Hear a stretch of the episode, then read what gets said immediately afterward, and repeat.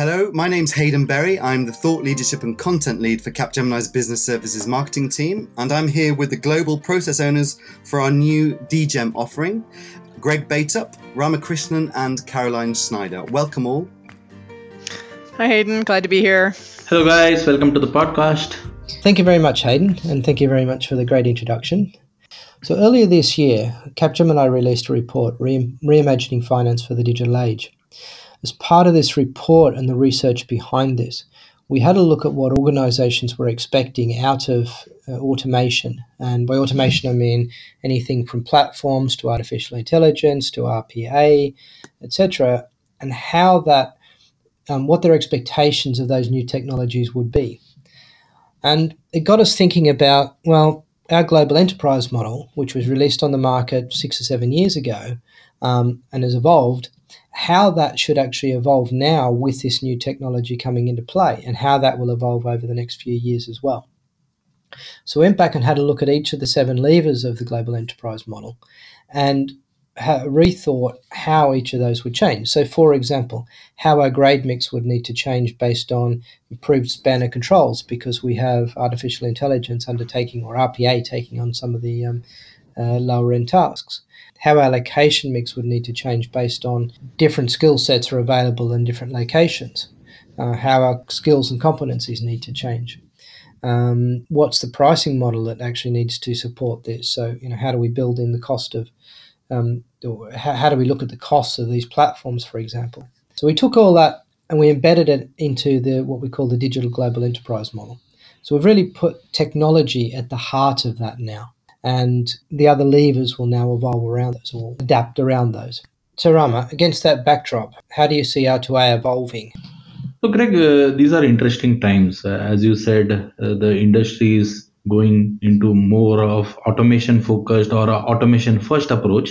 So, in the R2A areas, I see multiple opportunities. So, if we use our DGEM methodology, which is having all components of ESOAR, eliminate, standardize, optimize, automate, robotize, I think there is a lot of opportunities. So if I take a couple of examples, for example, if you take a journals process, I've seen many of our clients passing so many journals. Actually, I've heard some vice person saying journals is a accountant's mistake which you are trying to correct.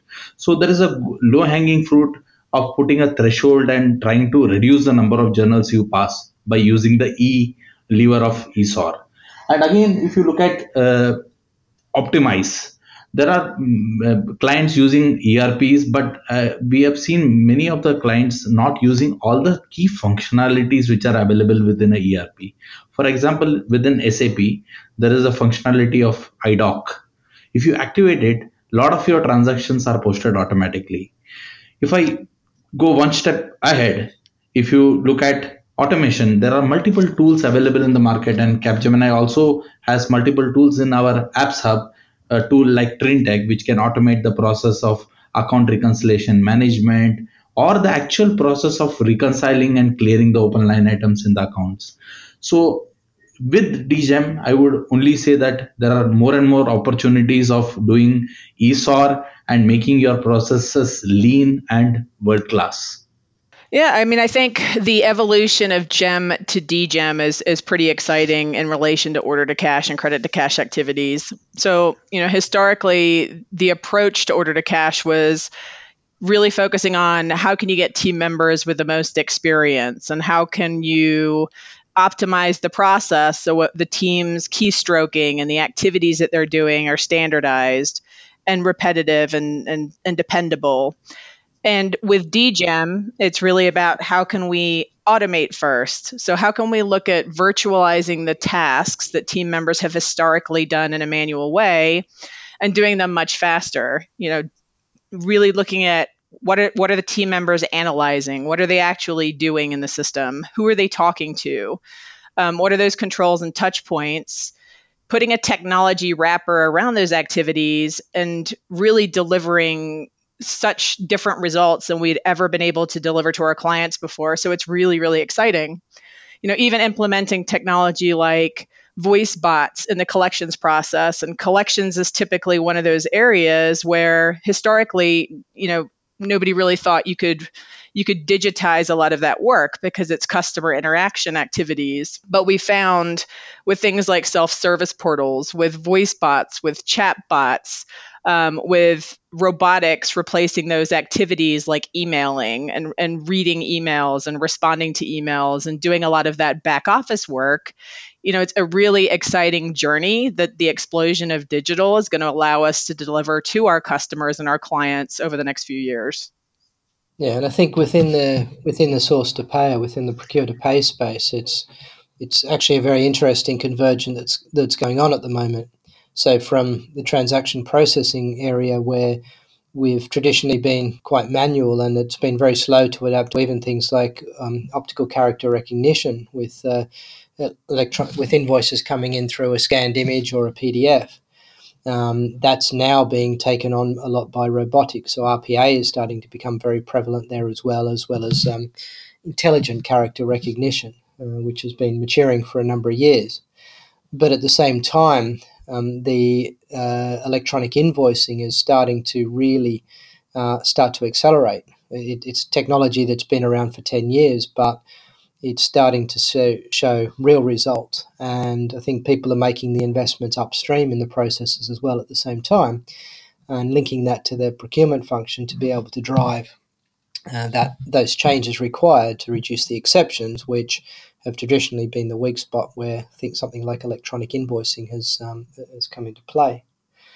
I think the other interesting thing is around within the procurement space is, like you said, Caroline, about the collections is um, things like guided buying. So using you know the traditional catalog uh, space within that procurement area to then um, use a guided bro- a guided buying process with artificial intelligence and you know um, uh, in, um, interactions like chatbots, for example, to help users actually find the right thing that they want to buy, and even help a um, uh, like a, a, call center operator or a procurement um, help desk operator actually help the person find what they're looking for as well. So it, it's coming at it from two different angles. So yeah, so it is quite uh, quite exciting. So so but but obviously, it's not just about technology. Um, we still have people. Um, what do you see, uh, Caroline, as the um, as the impact on the people? How will jobs change? You know, what what does the finance team of the future look like with all this automation? Yeah, no, great question because it does look different. So when you have all of this automation, you really need people with the right technical skills that understand how to manage that automation to be part of your core team. So historically, you know, whether it's in the industry or, you know, within business services, we typically have a delivery centric model. You have a pyramid, like you mentioned earlier, where you have delivery folks with a delivery skill set managing all of the activities and including automation. And in the future and with digital gem we've realized that you do need almost a, a, virtual delivery center. You need a team that understands how to manage the platforms how to optimize the platforms how to make sure that our clients are using all the functionality in their erps and they're managing the rpa and even the fallouts from that tech uh, from those from the processing that ha- that occurs on a daily basis. So a big part of your team will be automation governance and ensuring the throughput of automated transactions coupled with what remains of your delivery team, which is a much higher skill set of team member that's focusing on the complex tasks.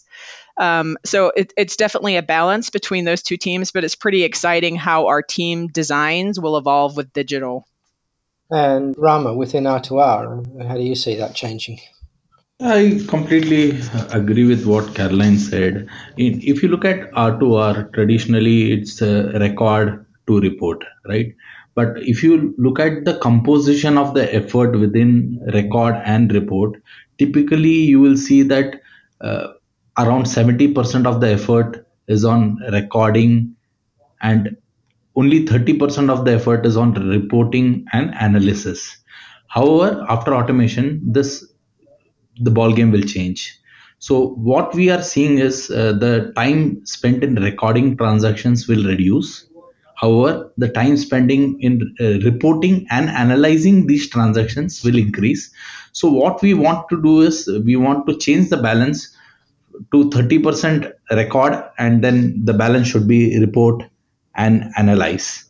Again, if you look at a typical process like intercompany, where there is a huge amount of effort spent in recording transactions, if you look at the future of intercompany, wherein we have all the ERP functionalities optimized. If you have a good workflow or you put a blockchain to ensure that the transactions are recorded correctly in both the books. So I would see the team cut down into half, plus the team doing more value added functions like monitoring the exceptions, analyzing these exceptions, and ensuring that you meet the KPIs which are uh, having a nil overdue position and having a clean and hygienic books of accounts.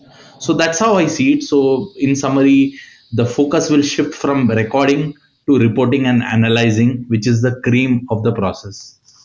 Yeah, and they're traditionally, in some cases, areas that haven't been focused on before. So they're the areas that um, organisations probably haven't done as much of, and they probably should be doing more of. I think one of the interesting aspects of you know where this automation is heading is we're getting back to the bare bones of being able to process transactions and deliver finance activities with you know as fewer people as possible and what's left over as you said rama in the first place is what can be eliminated and that's both things that shouldn't be done so setting thresholds where transactions don't need to really happen um, because they're not material or as I alluded to earlier, upstream problems on you know things like within the procurement space, for example, or uh, you know with our customer customer transactions where uh, you know and we have disputes later on. So I think that that's getting that will get a lot more visibility. And on top of that, the analysis that we get, we're able to perform now with the data available and the tools available will also help um, be able to identify where those issues are. And that's where a lot of the focus on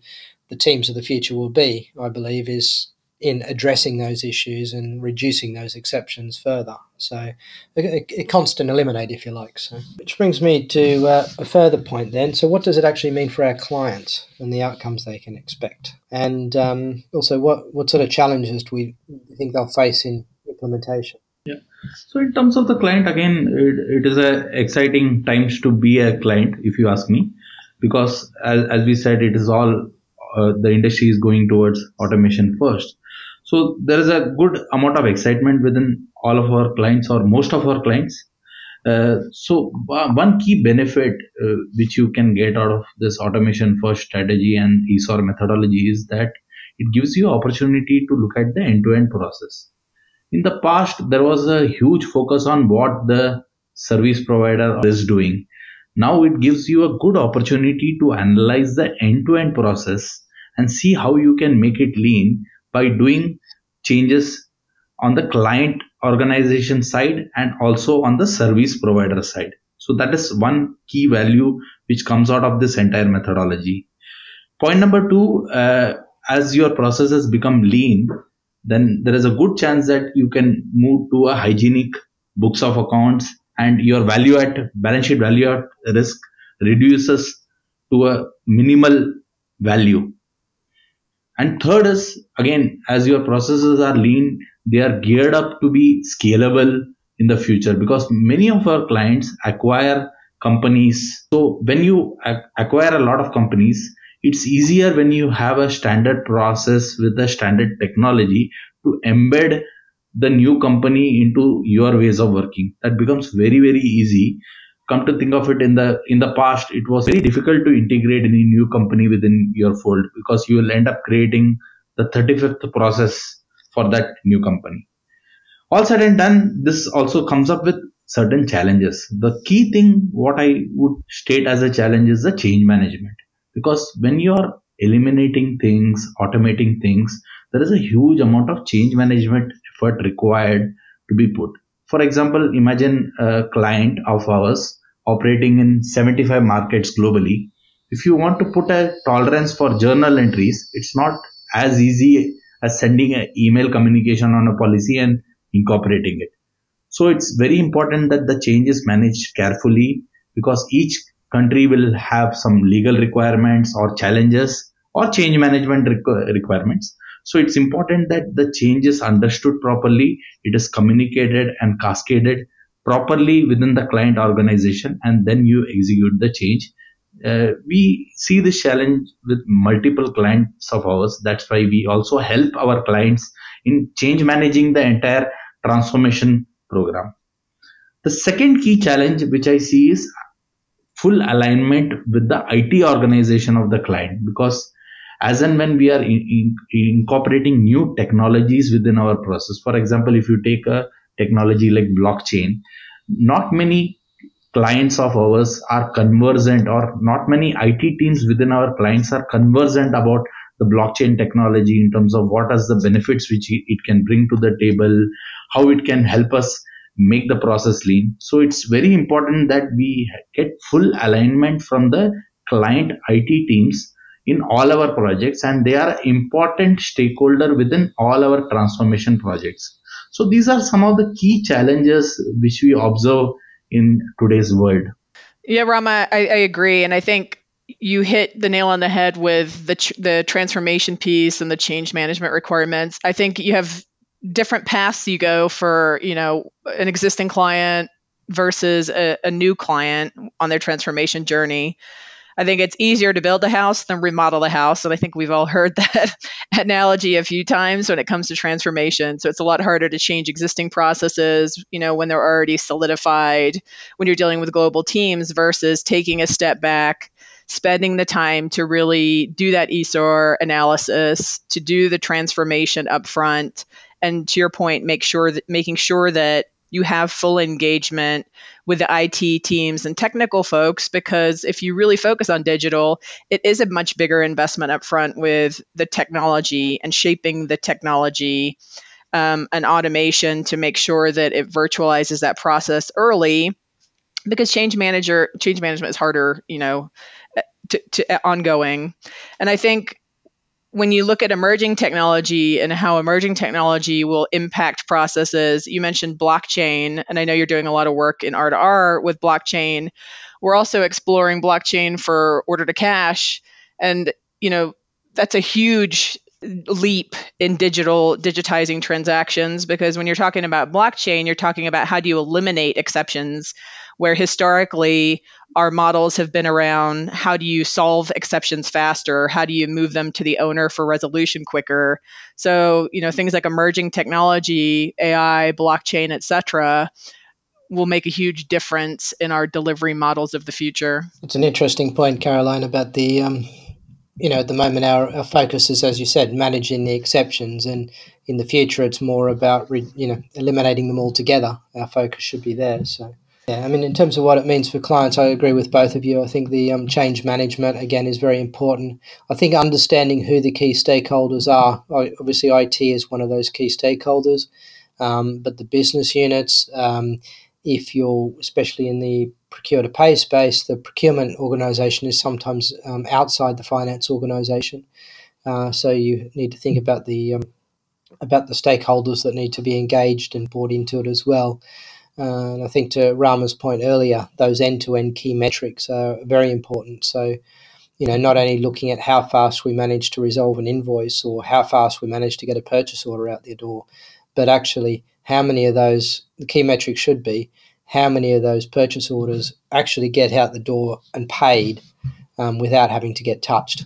I think again, looking at those end to end is uh, is important. I think in terms of outcomes, I think there's a lot more focus on the value that we can actually bring to the business or that automation can actually bring to the business outside efficiency. I think as efficiencies get tighter, as those back office services start to reduce in size, um, I think the focus is then on value um, that we can actually drive and and bring. So um, things like working capital, uh, speed to speed to market, those sort of things will be more become more important in the future as we uh, deliver these operating models. Um, lots of good food for thought there about uh, how automation will actually impact our customers, our um, our clients, uh, and obviously all the key stakeholders involved as well.